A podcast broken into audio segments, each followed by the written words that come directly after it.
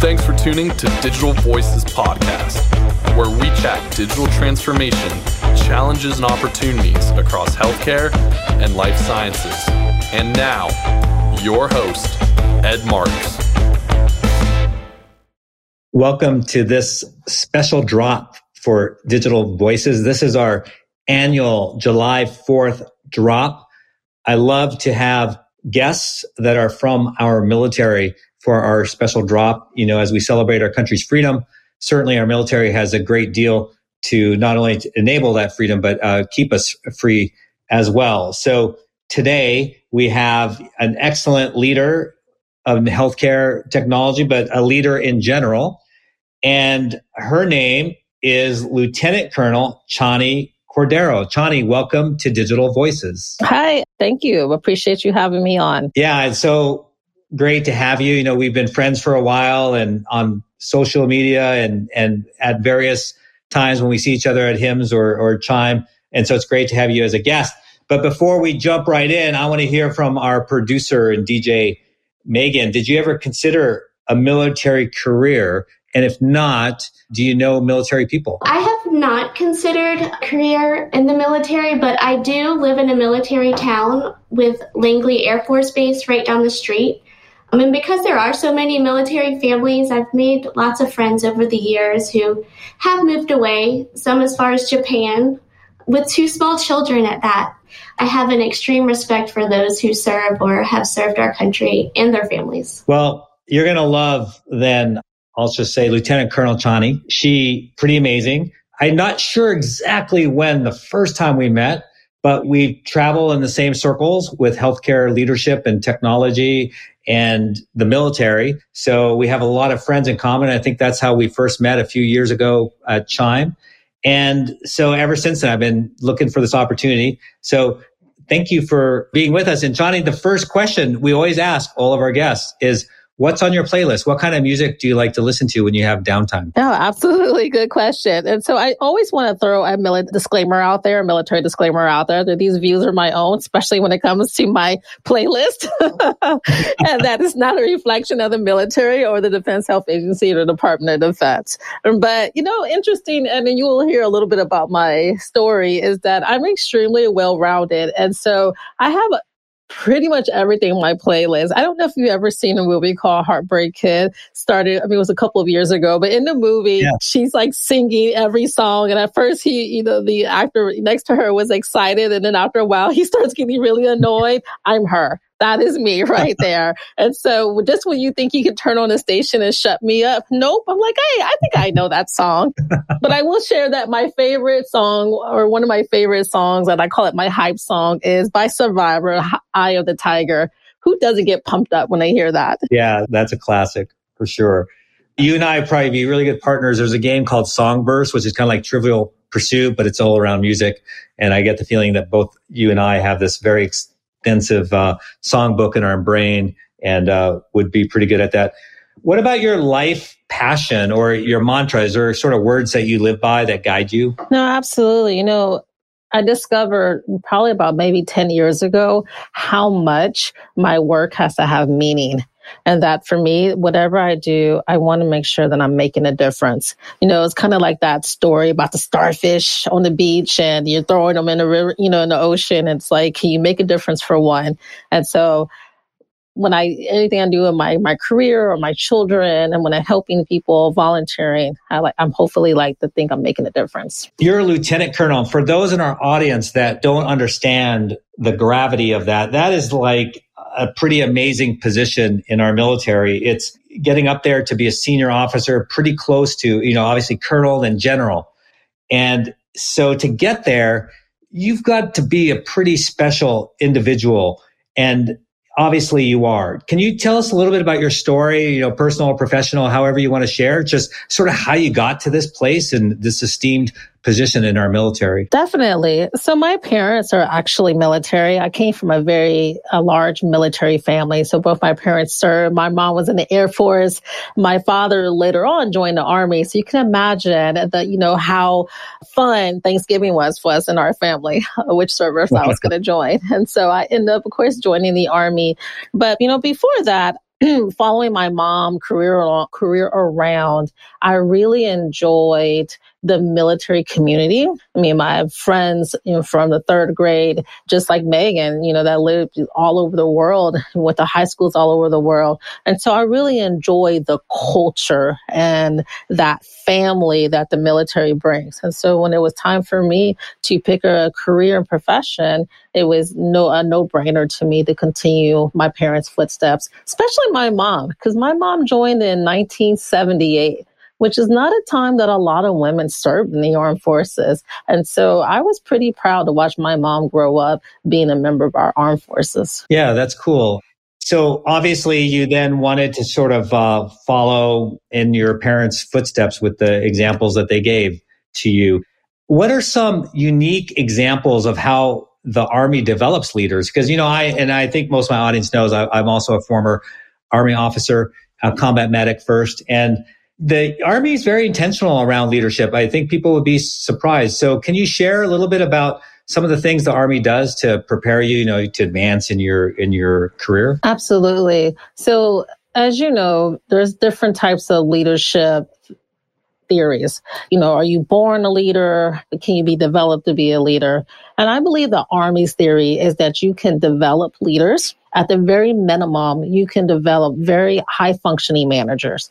And so, regardless of what career field you're in, if you're in the enlisted side or the officer side, the Army takes an approach that at every couple of years, at every grade, your potential and your influence expands. And because of that, they have to give you the tools or ensure you have the tools to be able to accept that level of responsibility. So we have what's called professional military education. And every year, when you first join the military, you have to go into some type of uh, basic course, right? Either basic training or basic officer course. And every couple of years, you continue on advancing your education. And with that is the leadership competencies that we would hope our officers to have. Yeah. And you get this practical experience. Like they, you know, I remember, you know, I was enlisted first in ROTC. So I was both enlisted in ROTC in a special program. And I was like 19 years old and I was a pl- platoon leader. And it's like, it's just crazy the, the awesome experiences the Army gives you and, and then the support. And, and I think it'd be surprising to our listeners that some of the education, and I, I was pleasantly surprised, but disappointed because I didn't know I was going to have to work that hard. But is graduate level type stuff. Like as an officer, when I went to, I don't know, you still call it CAS Cube or not, but I went to uh, some advanced training that you had to have as a leader in order to get to, I think, to major. You have to have this series of courses. It was like grad school. And of course, as a lieutenant colonel, as a colonel, right, don't you have to go through some general staff college? I don't know what they call it anymore, but the education is pretty intense, right? That's correct. And yes, CAS Cube, and now they, of course, they re- retermed it, but it's the same concept. And that is uh, a, a, course that you go before you, you know, you become a major. And then, yes, you go also go through the course, the, the war college, essentially combined general staff college is also where you go when you go to colonel. And so for you, I just want to brag about you a little bit first, and then we'll get into some of these other things around healthcare, military, digital so your next step is you would apply, they have a, a program, right? Like you would in the civilian world. Not everyone's going to become a VP or executive vice president or CEO. So it, the field really narrows. But for you, the next field would be as a colonel. Yes, yeah. So very happy that the Army uh, be told special trust in my abilities and and allow and selected me for the grade of colonel. That was released a couple months ago. I have not yet penned on um, the rank, but was selected. And so after I served that, after I served that rank and enjoy that time, I think my next step is what we call Fort Living Room. I know you're you're very very young, and I know that if you did leave the army, that there's many many firms, civilian firms, that would be trying to recruit you into their C-suite directly. And that's pretty amazing. You know, very, you should be very proud of yourself and I'm sure you are. And I'm, I'm proud to just know you to attain that. That was always a dream of mine that unfortunately I had to end my sort of reserve career as my civilian career was, was really ratcheting up. And so I never, attained that rank, but it was something that, that I'd always dreamed about. So it'd be fun. At least I can say I know someone. He's a friend of mine. But let's talk about digital a little bit. You talked a little bit already about why the military, but why medical service corps or, you know, healthcare specifically. So was there anything, a catalyst that led you down that road? So I think two things that led me down that road. First of all was my father. My father was an IT nerd, geek, or whatever you want to call it he always brought like the latest gadgets and toys. You could just think of, you know, the early 80s with a guy with the camcorder or the guy with like, hey guys, look at this tool or whatnot. and that was my dad. We always had some type of technology around the house. And so we got our first computer probably in the early 90s, probably around 92 or so. I think I was 14 or 15 or, years old at the time. And I went, and it was a Windows, a Windows computer. And, you know, I wanted to learn everything about it. So I used to take it apart and figure it out out. But no, that's what I did on my off time. That wasn't my my passion at the time. It was just, you know, something kind of cool and want to learn about. But my passion was actually healthcare and I was a med school hopeful. So I have a degree in chemistry. And the idea was to join to go to medical school. Well, just like you, I joined the, the army um, and the enlisted ranks first and then in the reserves. And I was a operating room technician the Army trained me well at Fort Bragg. And when I was going to college, I said to myself, you know, I had a job at the mall. I was an ear piercing specialist at a store called Claire's. And I said, you know, instead of like making this, you know, some salary at Claire's, I should work in my profession and get some experience. And so I went to a hospital here in San Antonio and the head nurse says, Hey, if you can handle the day, I will hire you. Well, the experience wasn't exactly what I thought it would to be. There was some very, very sick people that I was exposed to that made me realize maybe medicine is not my calling. So hmm. at this point, I'm already a junior in college and I said, you know, I think I'm just going to graduate for a degree in chemistry. And then somewhere around that time is when I started thinking about marrying up what I did at night at home on my parents' computer with what I wanted to do, which is to go into healthcare.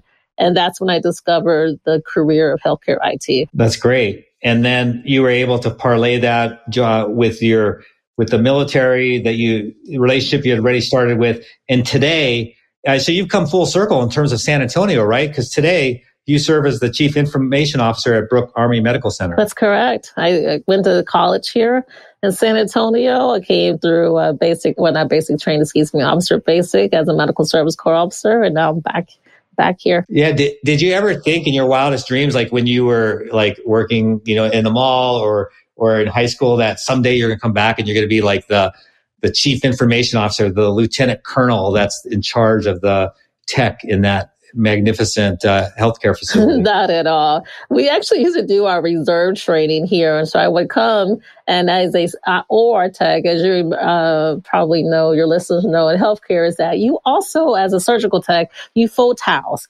And sometimes you fold a lot of towels. so I used to be in the basement folding towels 20 years ago. And so it's kind of interesting. And the mall that I used to work at is no longer here. It's now Rackspace, which is an IT company. So who knows? Maybe the, the stars were already aligned for me to pursue this field. That's cool. What are some things, and I know that you, you might be limited in what you can share, but what are some cool things that the Army is doing with healthcare tech, you know, that, that may or may not surprise uh, listeners? But I, I know you're a pretty forward thinking organization. Absolutely. So the one kind of basic thing that, that a lot of people are surprised is the fact that we use pretty much commercial off the shelf software, medical devices, applications.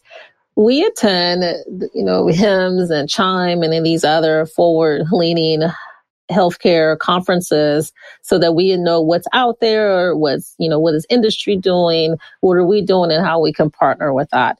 I used to have people walk up to me in uniform and say like, why are you here?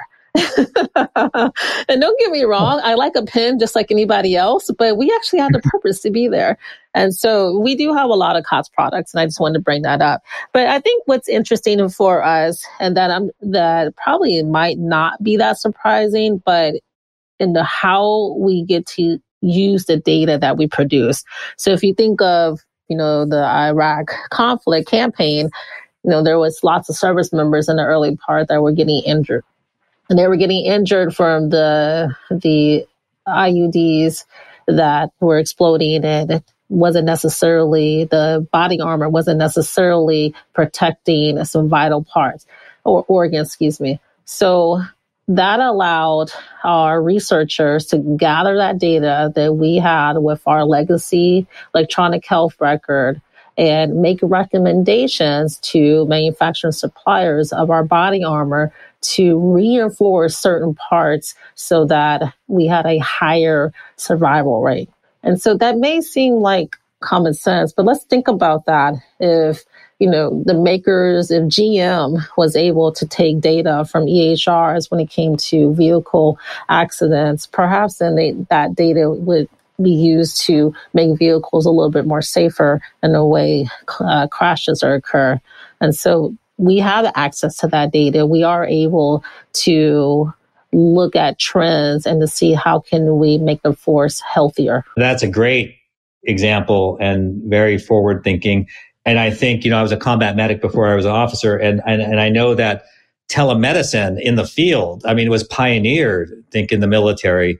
My fr- some of my friends who were actually saw combat, you know, they were telling me stories how they would be doing the telemedicine consult with the doctor, showing the wounds of the soldier and doing some pretty high end procedures out there in the battlefield, you know, with telemedicine. Absolutely. One of my mentors was actually in Somalia when they had that incident and was actually taking video images of some of the wounded service members and sending it back to here, Brooke Army Medical Center, so that those surgeons could assist the uh, surgeons on ground. Yeah, I think what may surprise listeners that that a lot of times it's things that happen in the military, including healthcare and tech, that then get to the civilian side. You know, like the example you were giving is like uh, on the data is like the the military was doing this first actually, and then learning from that experience, the civilian world sort of copied that or utilized the same same technology. Let's shift a little bit into uh, leadership. I, I, love talking about leadership. This is digital voices. A lot of leaders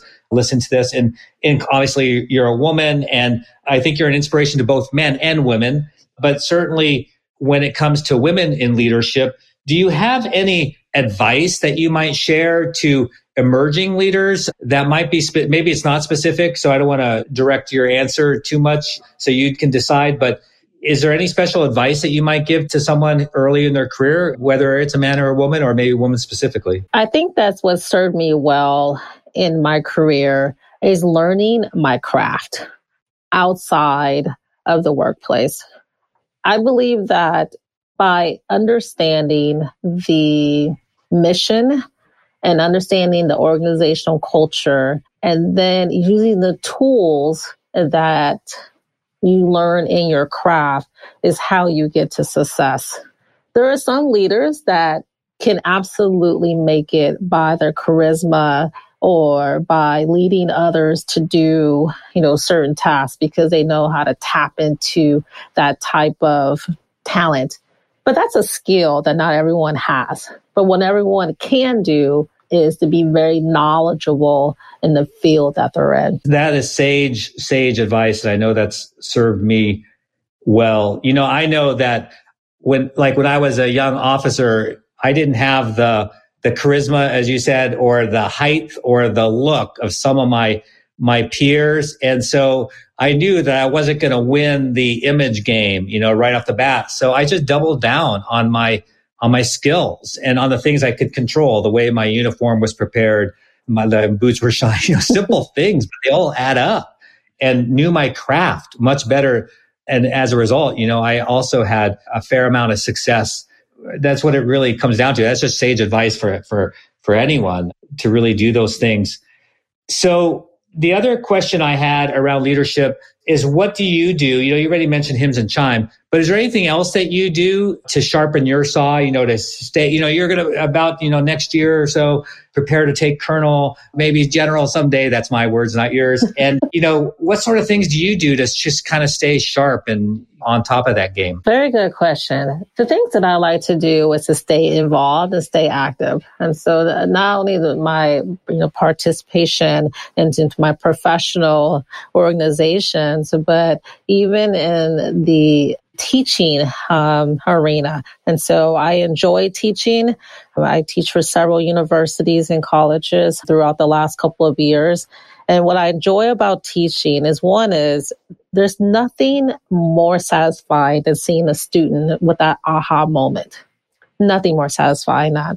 And so teaching and being able to explain my craft, what I really enjoy teaching about grad, teaching grad school is because a lot of times you'll have professionals and you'll have individuals that are terminal degrees and being able to show them from the CIO's perspective of how health care IT works and the tools that it can help them bringing down costs and increasing access and quality to care that is to me is how I am able to go to the boardroom or our equivalent, what we call that, the command or leadership and say, let me tell you that what technology can do for us or it can't do for us. Maybe this is not a technology issue or concern. Maybe it's a process or a different type of issue, but the teaching allows me to give me the knowledge and expertness to be able to articulate that to my leadership. Yeah, again, great advice. That's what I love about the podcast. Having guests like yourself, uh, there's there's so many words of wisdom that you're dropping on Megan and I and, and our entire audience. And, and it just reminded me that that was one of my surprise and learnings when when I was in the civilian world is the lack of people who had that initiative to always be uh, in a learning mode and teaching, like you said, is like icing on, on the on the cake, and and so I was able to get, gain uh, a lot of traction in my career and pass up a lot of people, not because I was particularly uh, smarter than them, but I was always learning. And where they had graduated and stopped learning for whatever reason, it was just the oddest phenomena. So if you are out there always learning, you will run your competition not that you're competing, but in a way, you know, for career positions, sometimes we are competing. And that's a, definitely a way to differentiate yourself and add value to your organization and ultimately to help save lives or improve the quality of care. So really good stuff. But it just reminded me when you were talking about the Army boardroom, do you still use the word BLUF? B L U F? yes.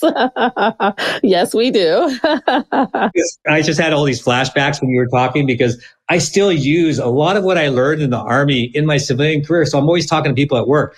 Hey, bottom line up front. Tell me, you know, that's how we learn, right? To to give presentations to generals. They said you can't sit there and show them 30 slides you got to give them the first sentence right up front. You know, what's the BLUF, bottom line up front. And then if they're interested, then you can go in more detail. But that's all you might need is the BLUF. So that's funny that. so it is July 4th as we drop your thoughts on our country, on the army, anything you want to say about obviously you're a patriot anything you want to say sure so right now i'm going to actually do a shameless plug on the Army. We're hiring.